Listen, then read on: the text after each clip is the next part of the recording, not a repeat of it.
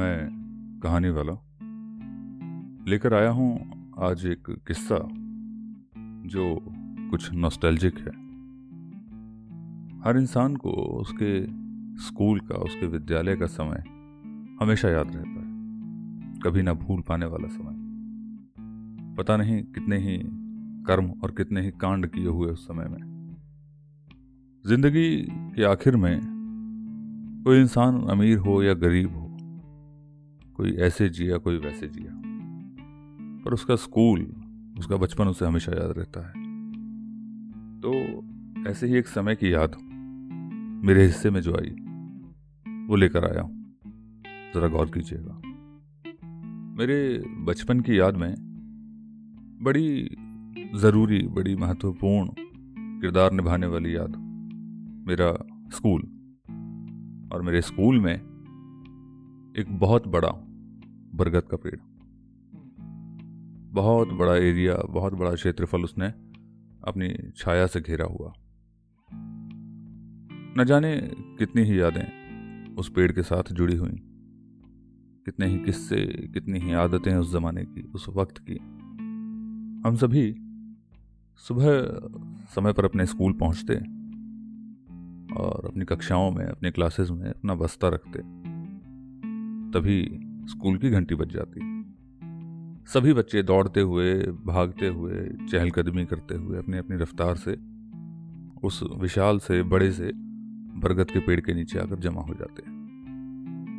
असल में कहा जाए तो हमारा वो स्कूल स्कूल नहीं, विद्यालय था। रीति रिवाजों और संस्कारों के हिसाब से।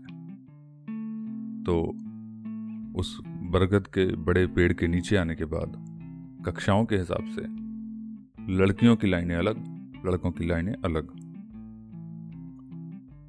फिर सुबह साढ़े सात बजे के आसपास प्रार्थनाएँ, जिसे हम अंग्रेज़ी में प्रेयर कहा करते थे स्कूल की, वो शुरू होती।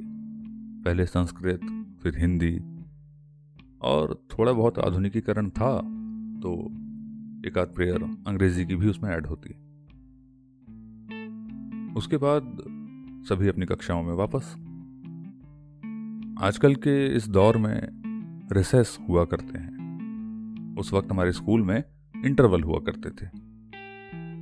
और इंटरवल भी कितने? दो। पहला वो जो इंटरवल था, वो पाँच मिनट का, वॉशरूम के लिए, या यूँ कहें लघुशंका के लिए। हाँ दूसरा जो इंटरवल था, वो था बीस मिनट का। वो दिया जाता था खाने पीने के लिए।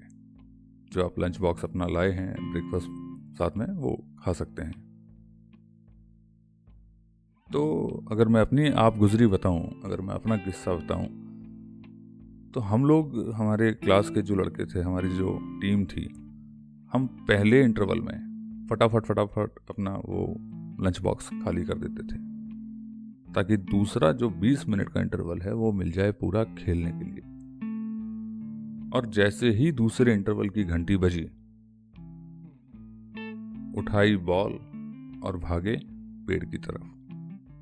बड़े से मैदान में वो बीच में एकदम सेंटर में पेड़ हुआ करता था। तो अपनी अपनी रुचि के हिसाब से अपने अपने इंटरेस्ट के हिसाब से लड़कों के ग्रुप बन जाते थे। कोई पकड़म पकड़ाई खेल रहा है, कोई छिपने के लिए वो लुका छिपी खेल रहा है, और कोई वो बॉल मारने और पकड़ने वाला गेम इंटरवल खत्म हुआ।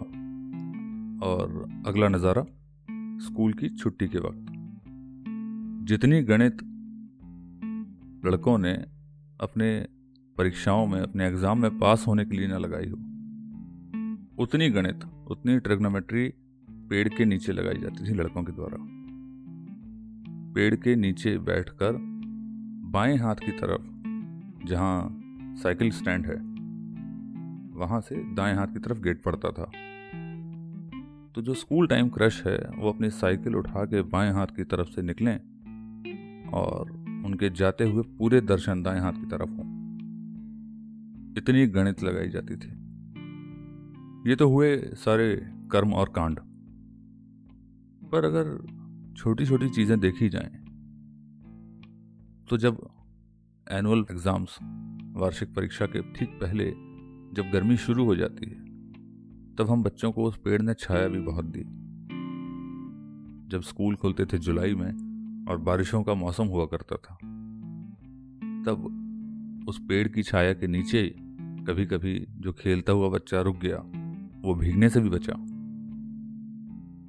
और जब ओस और कोहरे का दिन हुआ करता था, तब भी उस पेड़ के नीचे प्रार्थना करने में कभी ओस या सीधी ठंड महसूस नहीं हुई। बरगद का पेड़ था, काफ़ी पुराना तो उसके पत्ते भी बड़े हुआ करते थे। पता नहीं किस कलाकार ने एक खोज निकाली और पत्ते का जो ऊपरी हिस्सा है, उसके ऊपर वाले बाएँ हिस्से को काटना और दाएँ निचले हिस्से को केंद्र तक काटना, लगभग एक जेड जैसी आकृति बनाना, वो एक पवन चक्की की तरह बन जाती थी।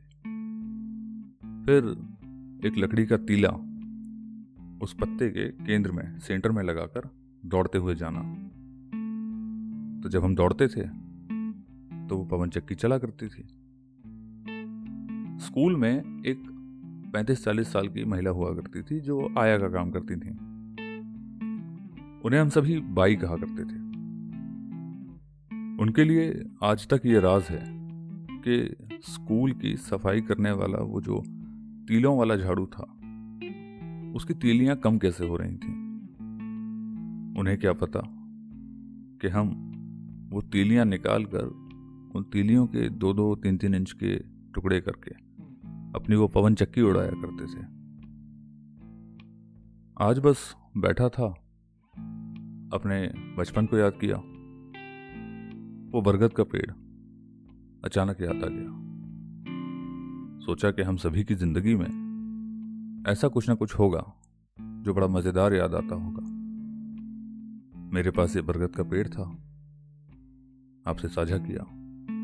अगली बार कुछ और याद आएगा, लेकर हाजिर रहूँगा।